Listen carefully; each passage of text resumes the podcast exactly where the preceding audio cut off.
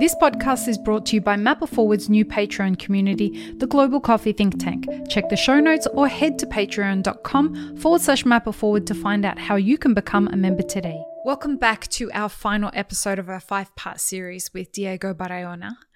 Diego, today we are talking about the future of the coffee supply chain out of El Salvador. What does the future hold for the supply chain out of El Salvador, given that we have to deal with um, climate change? We have to deal with uh, things like coffee leaf rust and borer beetle and whatever comes after that. We've got to deal with uh, shifting financial, tectonic shifting financial occurrences coming our way. We've got inflation and we've got currency issues and we've got logistical issues. So what does the next decade look like for the supply chain out of El Salvador as you guys adapt to what you're going to need to do to survive? Yeah, like I was saying to you earlier today, tough question to answer because so, so, so uncertain. It's hard to see past one year, two years because you've seen the world every year has been completely different. Yeah. So it's been really hard to, to see the future. But like we've been talking about financial security, financial stability, financial being smart about your financials, that's going to be what what we have to do. Be be smart about the contracts, be smart what what you are planting in the farm. Betting on the on the right varieties, like like I, I just talked with our, our farm manager. Like I don't want to plant any more geisha. I'm done with the geishas, you know. Really? Yeah. Why? Because I remember geisha. I mean, they're amazing coffee, right? Taste, mm-hmm. amazing quality, but like takes a lot of fertilizers. It they're more delicate. They require more and more and more and more. They're really really delicate to sun, to, to rust, and I'm like, I don't have right now like the capacity to to keep planting and betting on that variety. Production is really low, so yeah. I'm, I'm trying to. Me and I will. I, I'm suggesting that we have to bet on the right coffee varieties, maybe hybrids, maybe other coffees, you know, that can withstand all this this issues and, and climate change. It goes back to what we were saying in a previous episode about responsibility, right? Yeah. Those who are dialing back their risk appetite and being more responsible are probably going to have a better chance at surviving these, the challenges of the next decade. Yeah. And we could be totally wrong. Like it could be the people who risk everything and have a huge win. They're the ones who are going to find the most innovation and the mo- but it's a gamble either way at this point. Yeah. Yeah. I want to ask you about water. We haven't yes. spoken about water yet. Ooh, that's a good question. Yeah. Talk to me about water over the next decade because yeah. it, that's going to be a game changer for a lot of people, right? It's going to be a determining factor. Yeah, because, I mean, rains, I mean, for me, because starting for me at the, at the Finca Los Pirineos, we don't have access to water. I mean, water, I have to pump it from really, really down there, from below, from, from towns, and it's really expensive or... Mm-hmm. My father years used to bring like a big truck, big pipe, but that's really expensive and really bad for the, for the environment. So we, we built a, a water reservoir. Mm-hmm. We have, but every year it's been getting a little bit harder to to to to fill the reservoir. So there's going to be a scarcity of water also. Rainwater is going to be scarce because it doesn't rain that much anymore, or it's really it fluctuates a lot. It's not it's not predictable because it's all shifted. So water is going to play big, big, big part in the future. Like, like how are we going to handle scarcity of water? So what, with the scarcity of water, does that mean that you have to find more drought-resistant strains of coffee trees? Or do you have to just change the business model so that you can survive with lower yields? We can start from, from processing. We... Making washed coffees, for example, we we wouldn't be able to do that much washed coffees anymore because they, they require a, a lot of water. Right. Well, so market would change a lot. Wow, what are you going to say to the anti-natural bros when? I mean, and that that that's an interesting right one, right? Like, you've got people in the consuming end of the supply chain that have all of these opinions about yeah. what tastes good and what doesn't taste good, and why you should sell this and why you should sell that, without any real connection to its impact on yeah. producers and, and what goes into actually creating those coffees. Really hard, because it's what I've noticed, it's all about trends, and we as farmers, it's hard to keep up to trends. Like we we don't it's have so the luxury to keep up to trends. And like for years, naturals, natural, naturals. Okay, there's naturals, fermentations, anaerobic C Ms, whatever. Okay, but now we, we want only washed coffees. I'm like, I don't really have the capacity, like that, that much water to to to do. So it's it's hard to keep up with all these trends.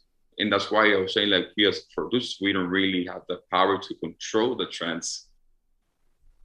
Which is why I'm so excited about this next generation of producers, because I feel like if anyone is going to uh, redistribute the balance of power more evenly across the supply chain, mm-hmm. it's going to be your generation. Yeah. Because your generation, from what I've witnessed, are more, first of all, they speak English so that they can communicate more directly with the the consuming end of the supply chain. Yeah. And they aren't scared of technology. So they're happy to get out there on social media and say the things that need to be said. And they're also more willing to come on podcasts, not just because they want to get famous, but because they want to have real discussions. I, right? I want to brag to my friends. Exactly. Sure, but uh, you only get bragging rights on this podcast when you, like, you got to be somebody who's willing to put themselves out there and have, like, the courage to talk about some of the things that you've been talking about. Yeah, I, you know, and it's part of that. Like, sometimes you might be wrong. I might, I might be wrong. I don't care. I'm, I'm just saying what I, what I've been thinking. But and we're just we're talking. We're shooting yeah, the shit fun. about ideas and things. Yeah. So that we can learn from each other and and and figure out, like, what's actually broken out there, what's working out there. Yeah. And somebody's going to listen to this and they're going to be serving Los Pirineos coffee and they're going to be able to connect it with you, and they're going to understand, like, they're going to look at the bag and they're going to say, this is a washed coffee. But actually, I heard Diego on the on the Map It Forward podcast, and these guys have a problem with water. Yeah. I'm going to have to think about that. Yeah. I'm going to have to think about, well, wow, like, how much water does it actually take to get all these coffees that are served in our cafe? I, I have the number, actually. Oh, please. We can, our reservoir holds a million gallons of water, and we uh-huh. use it all every year. We we completely all of it? Yeah, all of it. Yeah. We use it for the for the wash coffees, for the whole farm, for the wet meal, for the fertilizer, for, for the whole operation, for, for a whole year. A million gallons. That would be about three million liters, right? I think so, yeah. two point eight two Yeah. Uh, yeah. So it's about three million liters it's a lot of, of water. Waters. That's it's a, a lot, lot of water. water. It's a lot of water, yeah. And you have to either buy that water or you have to get it from rain. Yeah, we, we get it from part of my, my uh, sustainability uh mentality, pure pure rain. But like, there's other people who don't have reservoirs, so have to buy it out. So imagine all the farms buying that amount of water. That doesn't seem very right eco-friendly. This is the part that confuses me about it, and i i hope you can help me understand uh understand this a bit better. If you're not getting paid until you deliver the coffee, mm-hmm. but you've got all this expense that happens up front. How, how does the way that that cycles, or the expectation that you should just be paying for everything up front? Yeah, that's that's actually the probably the first issue I picked up when I took over the, the farm and the business. Like, where do I get this money up front? It's a lot of money. I need yeah. a lot of money up front every every year to, to start the harvest. It's a lot of money. It's the part that confuses me the most about why people feel entitled to turn around and say, I'm not paying until it arrives in my warehouse. Mm-hmm. Like, there's a sense of entitlement that comes with that. Yeah. And perhaps I'm just being naive, but Is this something that needs to get fixed? Is this something that is getting like it? it we don't have a choice. This is, has to change. It's something that I feel like it has to change nowadays, and I feel like it's something in dialogue that we have to to to start. And I've been having issues. I, I it's funny. Funny. I've I've been feeling kind of weird about it to to ask my, my clients, hey, can you can we please renegotiate payment terms? Can can we at least fifty percent up front, fifty percent, you know, like, like I feel like there's ways we can go about it. And, but I, I, I don't know why I've, I've been feeling like, like queer about it, which it shouldn't be weird because we, we are going through a hard time and, you know.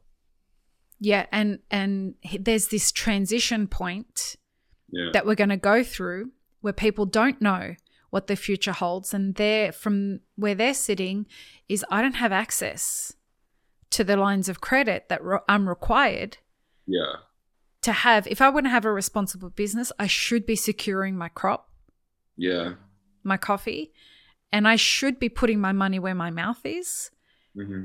But I need an out. Like, uh, if what happens if the business goes under? I don't want to be responsible for for all of this coffee. What do I do? There, what I'm saying is, I think the discomfort you're feeling with asking these questions is felt in a different way on the other side. Yeah. They have to admit their inability to meet your requirements, mm. which which takes them deep into the realities of their own business. And the yeah. the vulnerability their business has to collapse if they do responsible business.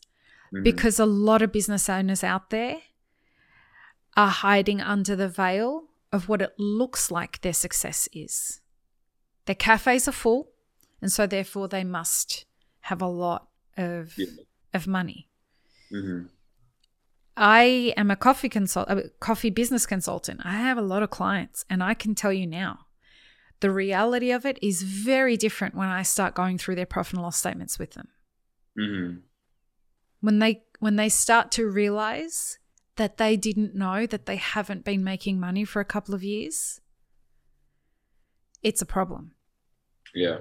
And I suspect that there are many more businesses out there that that's a reality for. Then, and this is why when somebody like you who was saying, look, I have to be responsible in the way that I'm doing business, so to be fair is the only way I can be responsible.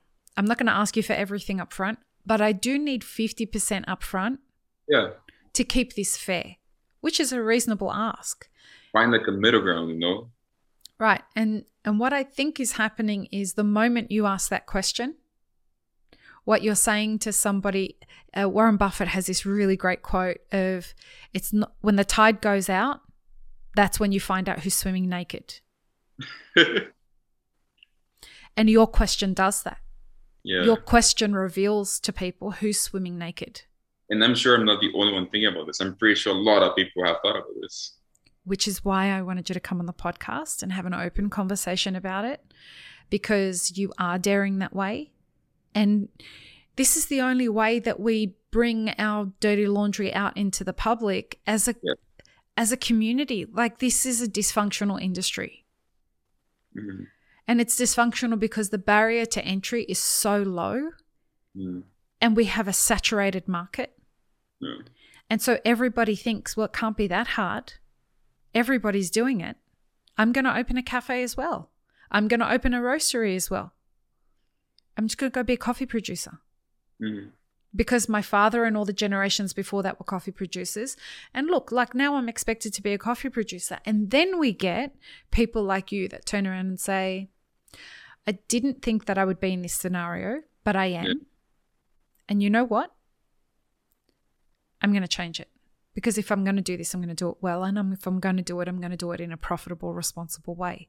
Now you're going to piss a whole bunch of people off doing that, because now you show them that that's not okay to be dysfunctional anymore. Yeah. And I think I piss a lot of people. yeah. The, the technical... you're, so you're a disruptor, and the technical term of what you're doing is called cognitive dissonance. Yeah.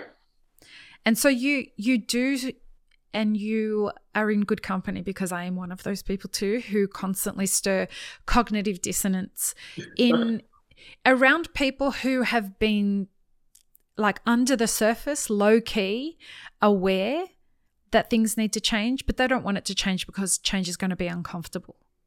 Mm-hmm. We have too many practices in our industry that fester not only dysfunction, but bad practices, irresponsible business practices. Yeah. And we can't aff- we don't have the luxury of affording that given the future that's coming. Not in my opinion. Mm-mm. So as we wrap up this series, first of all, thank you. I love my conversations with you. Um, so thanks for coming on and being so honest and being so open.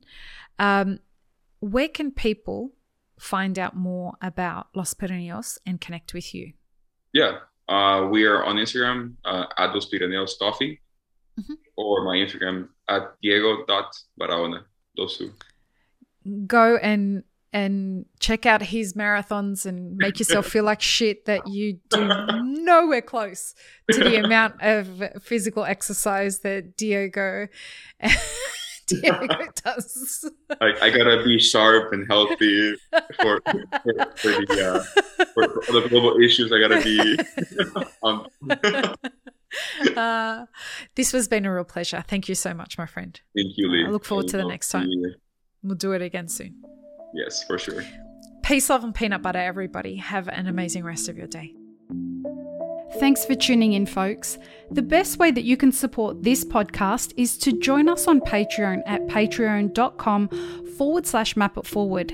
There, you can become a part of our community, the Global Coffee Think Tank, for as little as three dollars a month. That's a total of thirty-six dollars a year. We have a lot of big ideas for this community, so I really hope that you'll join in. This podcast is produced by Map It Forward, and the song you're currently listening to is called Run, Run, Run off of my album Laundry After Midnight, which is produced by Evolutionary Theory. You can check the show notes for links. For more content from Map It Forward, consider joining our mailing list at mapitforward.org forward slash mailing list.